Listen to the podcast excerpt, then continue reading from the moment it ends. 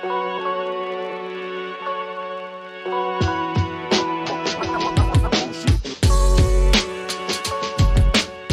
we're going to start with the rapid fire round, but actually, even before we start with that, okay, there's going to be 15 questions. You can pass any of the question you like, uh, but only one word or one sentence. All right. So the first one: At what age do you want to retire?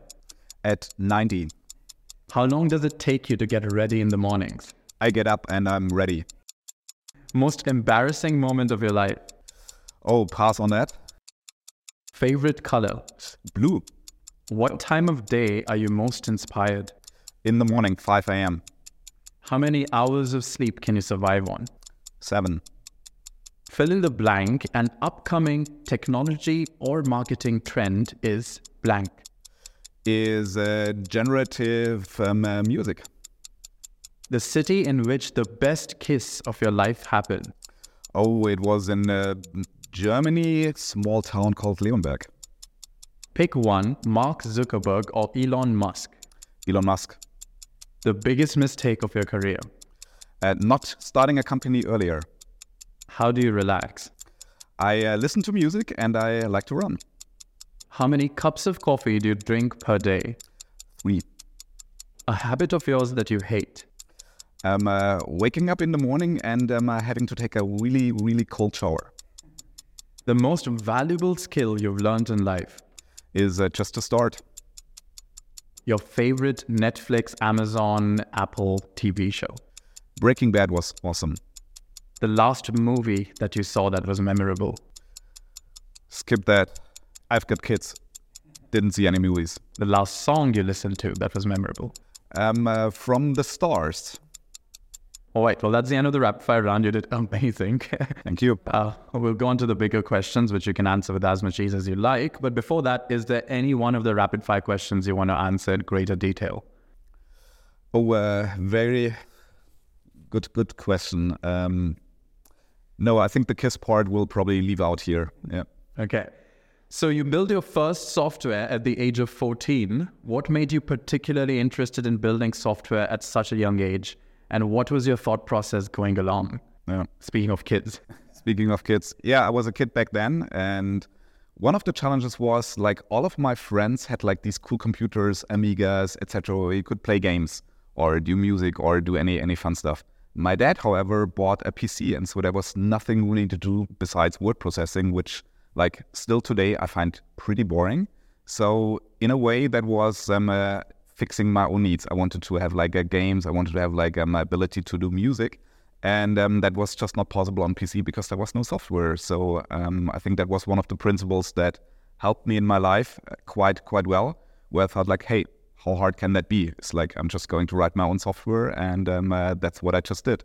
And um, I think that's the part where um, starting out in the music software, but then later on with Babbel as well, I always found it super inspiring to see the need that I had or people around me had and then just uh, use technology to actually fulfill that need or build tools and software to actually help people do stuff that they couldn't do without.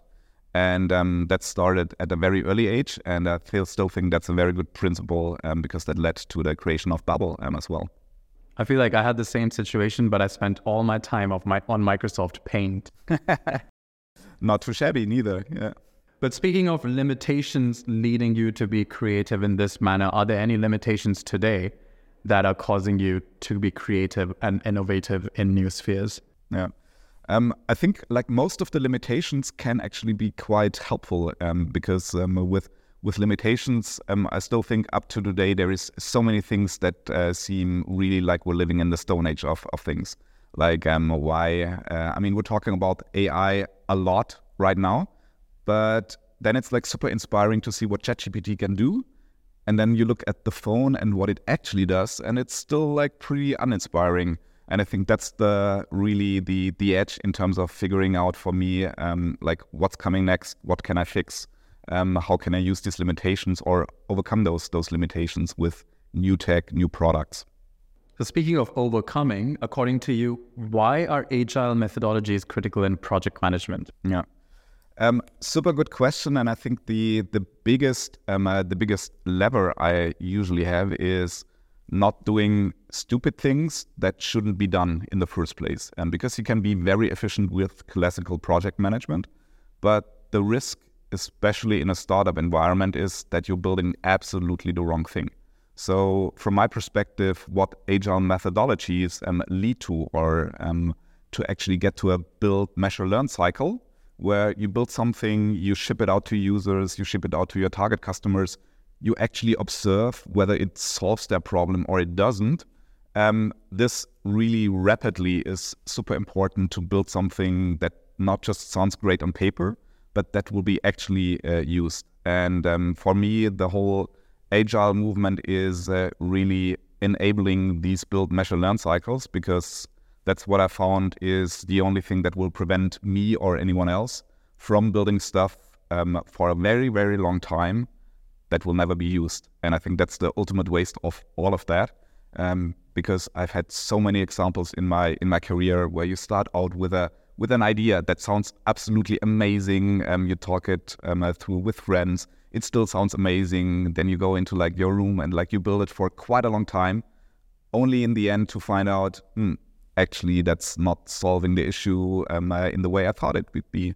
And um, that's where whole um, agile methodologies I think can come in to say like, okay, let's take just two weeks, and after the two weeks we're going to ship it, no matter how embarrassing it is. Um, but from that we'll actually be able to learn and inspect and adapt and uh, continue with that. So I think that is for me like a bigger part of the philosophy of build, measure, learn, um, and how agile methods actually fit into that cycle.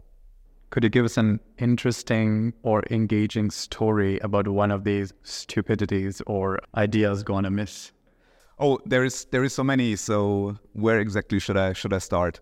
Um, maybe maybe one um, element really early on in uh, in in Babbel um, was in um, we started in 2008 with the first um, web app, and um, then we actually did technology and from a product perspective quite uh, uh, quite interesting things. So we did like a speech recognition and in the browser on the device in 2000, I think like nine, and um, that was. So um, we had all that amazing technology back in there. Um, so uh, cross compilation between this technology and that technology.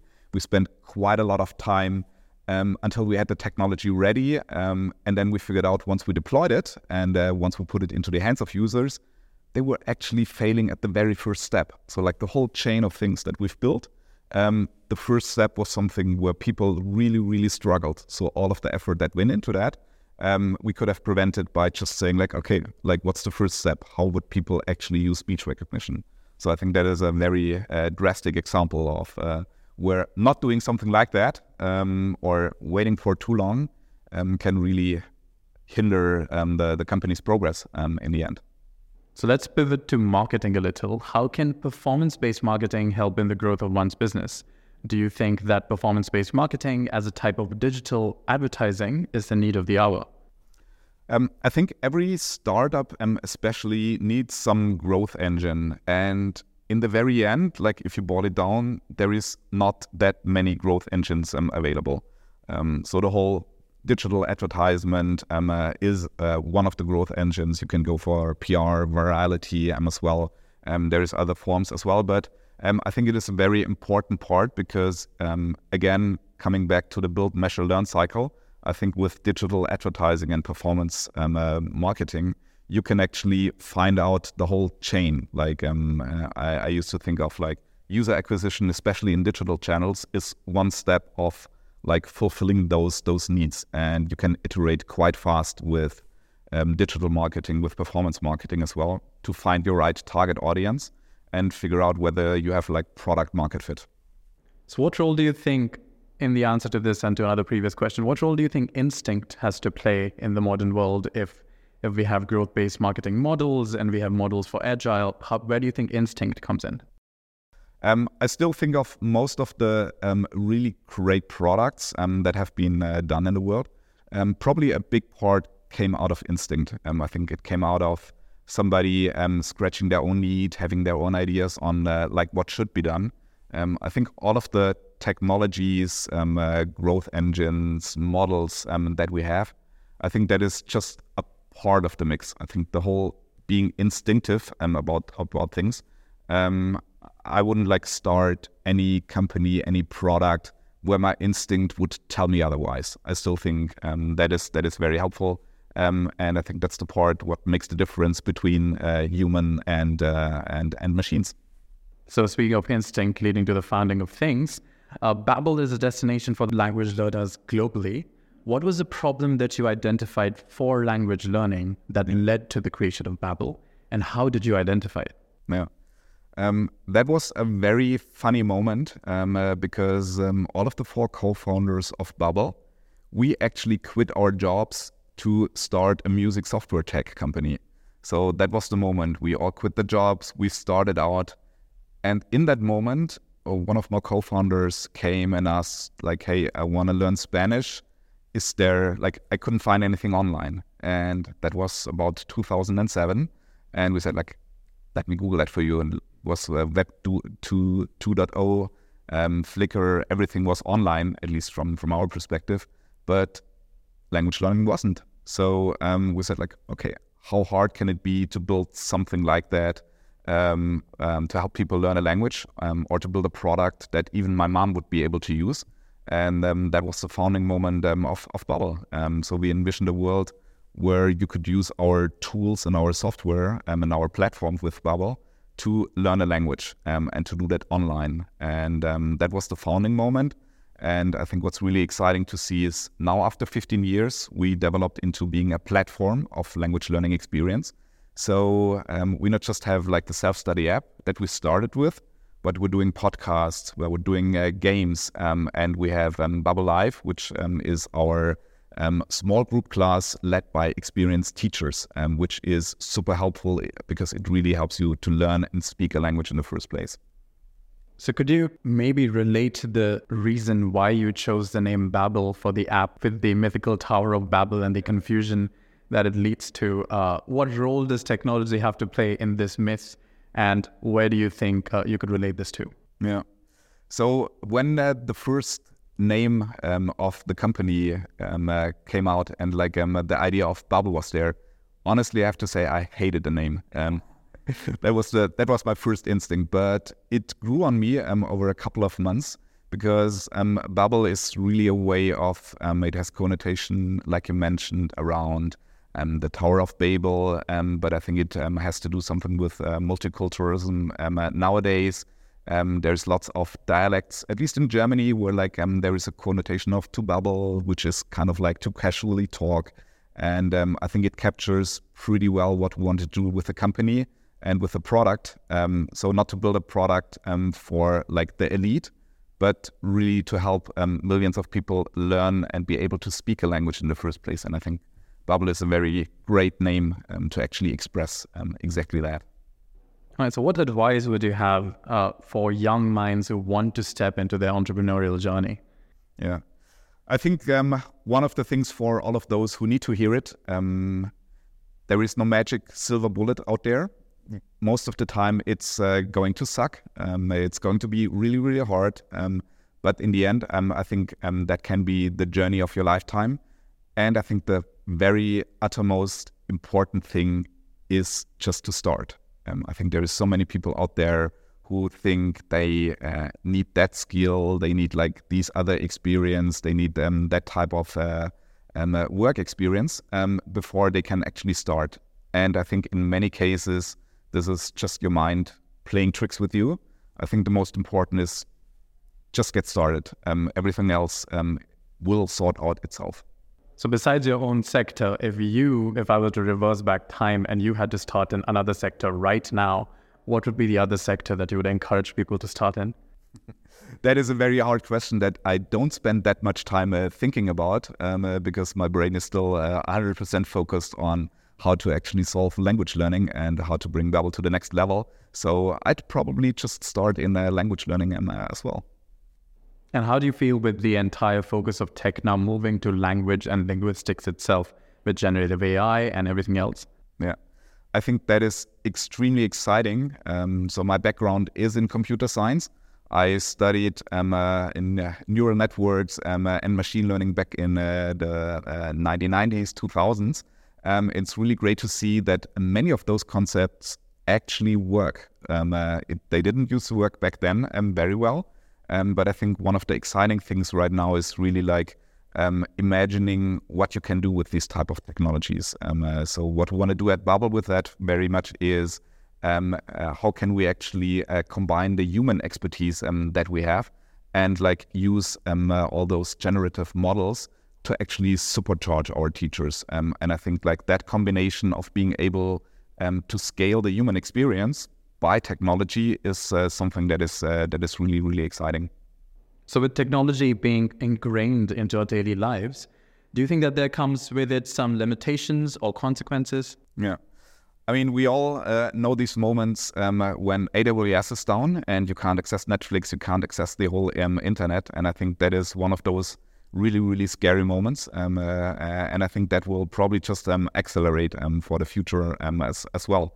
And I think one of the discussions we need to have in the society is like where exactly to put up the guardrails um, and um, uh, where to actually say like, no, we need to be able to innovate. Let's figure figure that out later. Um, I think these are uh, two two extremes of the same thing, um, and that's what we're seeing around the world as well with um, generative um, AI, for example. Is like, where do we put the regulation in there? Like, at what point is it uh, too late, or at what point is it maybe uh, too early? For Europe, I think we usually are more on the side of being uh, too cautious. Um, so I would really help and I would really think and would love if at least regulation would come at a point when we understand much better what exactly we need to regulate and what the most critical points are. Because I still think um, the innovation pot- potential um, of these new technologies um, is so great um, uh, to actually um, uh, deliver really, really um, a lot of value for customers, for learners, that I think we should just be able to like believe in the future. Okay. So the last question for you is of a personal kind. What would you be doing in your life if not this right now? Um, so maybe I'd be uh, growing something on a on a farm. Um, so I think um, uh, maybe planting some seeds um, uh, and then uh, taking taking care of the soil. Um, uh, that might be just thing that I'd be really interested uh, to do in in another life.